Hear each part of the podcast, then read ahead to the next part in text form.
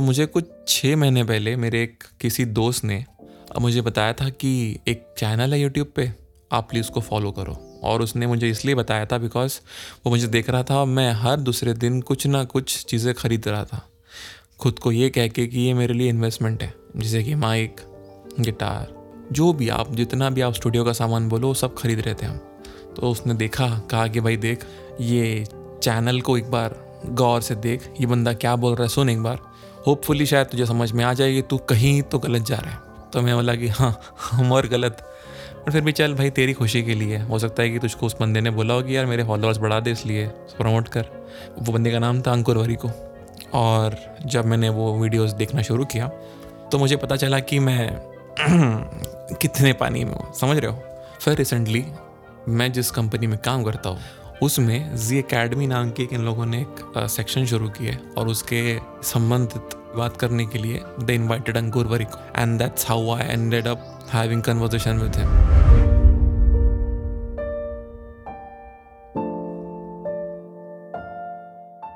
the best thing about that session with Ankur Warikoo was it was not related to finance मतलब वहाँ पैसों के बारे में बात नहीं हो रही थी। वहाँ बात हो रही थी कंटेंट क्रिएशन को लेके। तो आप लोग जब अंकुर वरिको को देखते हो तो आपको लगता है कि यार क्या बंदा है? मतलब फाइनेंस के बारे में क्या बता रहा है? लेकिन जब कंटेंट क्रिएटर जोन में अगर आप जाके पूछो तो वो ये देखते हैं कि यार, ये रेगुलरली ऐसा कंटेंट कैसे डिलीवर कर सकता है?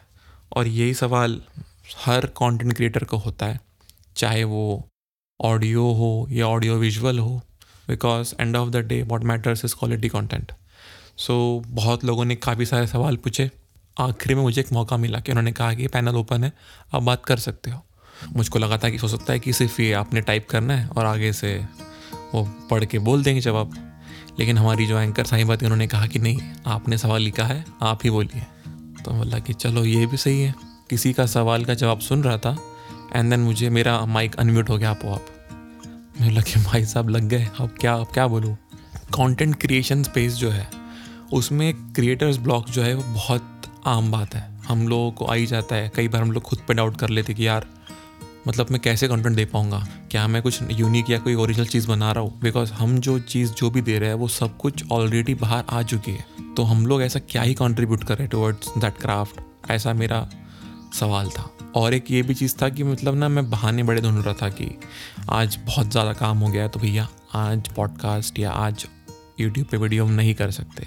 हम आज कवर नहीं कर सकते। और ये जहन में मेरे इतना अंदर तक जा चुका था कि मेरे पास कोई जवाब था ही नहीं उसको काउंटर करने के लिए। तो मैंने सवाल यही पूछा अंकुर से कि भाई, आपको कभी आता है ऐसा चीज़?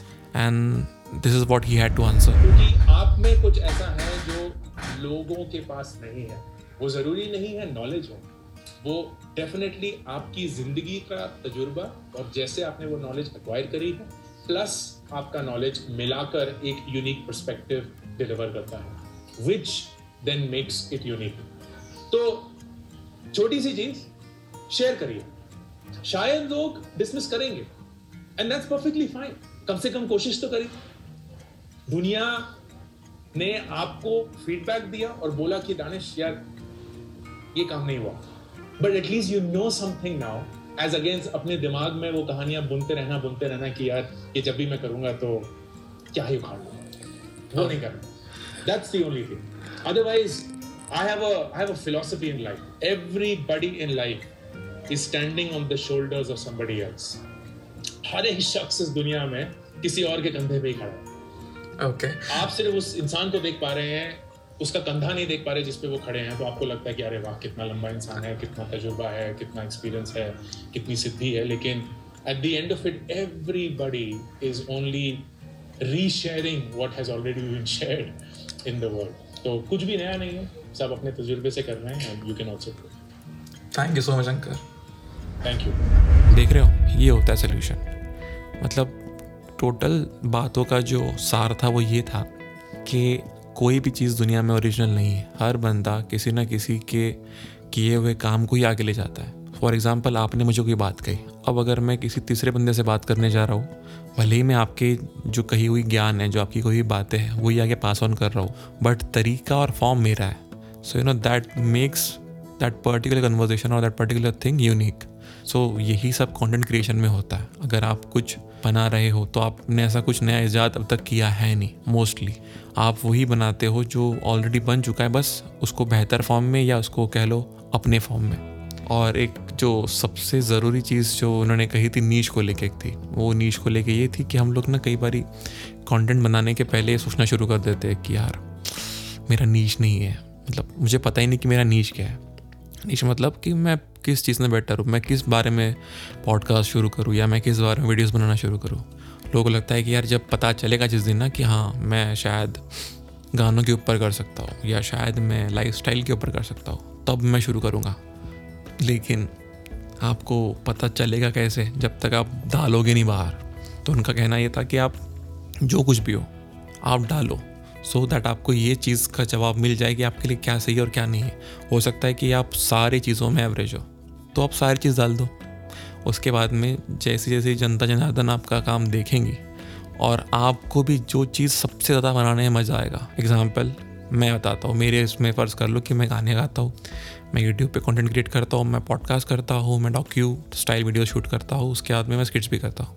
अब ये सारी चीज़ें जो मैं कर रहा हूँ, उसमें ऐसा कोई चीज़ होती है ना जो मुझको आनंद देती है कुछ पर्टिकुलर टाइम के लिए।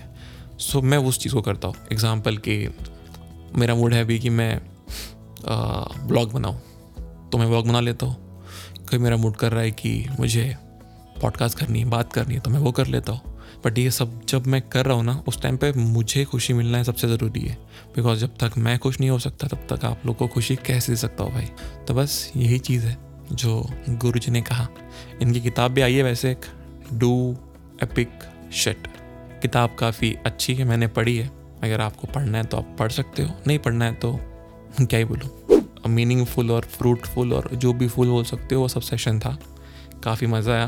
इसमें अपने कंपनी का शुक्र अदा करना चाहूँगा कि उन्होंने ऐसे बंदे को लाया और हमें इस प्लेटफॉर्म पे बात करने का मौका दिया। तो मतलब थैंक यू सो मच ये थी इस वीक की पॉडकास्ट जहाँ पर हमने कंटेंट क्रिएशन के बारे में छोटी सी बातें सीखी है मतलब from the pros from the masters तो होपफुली नेक्स्ट वीक हम कुछ और लोगों से शायद मिले बिकॉज़ नेक्स्ट वीक शायद कुछ अलग कंटेंट आने वाला है। हाँ मतलब थोड़ा सा शायद हो सकता है कि इंटरव्यूश फॉर्म में हो बट लंबी हो रही है, यही ख़त्म करते हैं। चलो, मैं हूँ आपका आवार यार दानिश, आप सुन रहे हो आपकी अपनी पॉडकास्ट जिसका नाम है यार लंबी नहीं करो प्रोड्यूस्ड बाय आवारा परिंदे साउंड स्टूडियो तो जी, शुक्रान।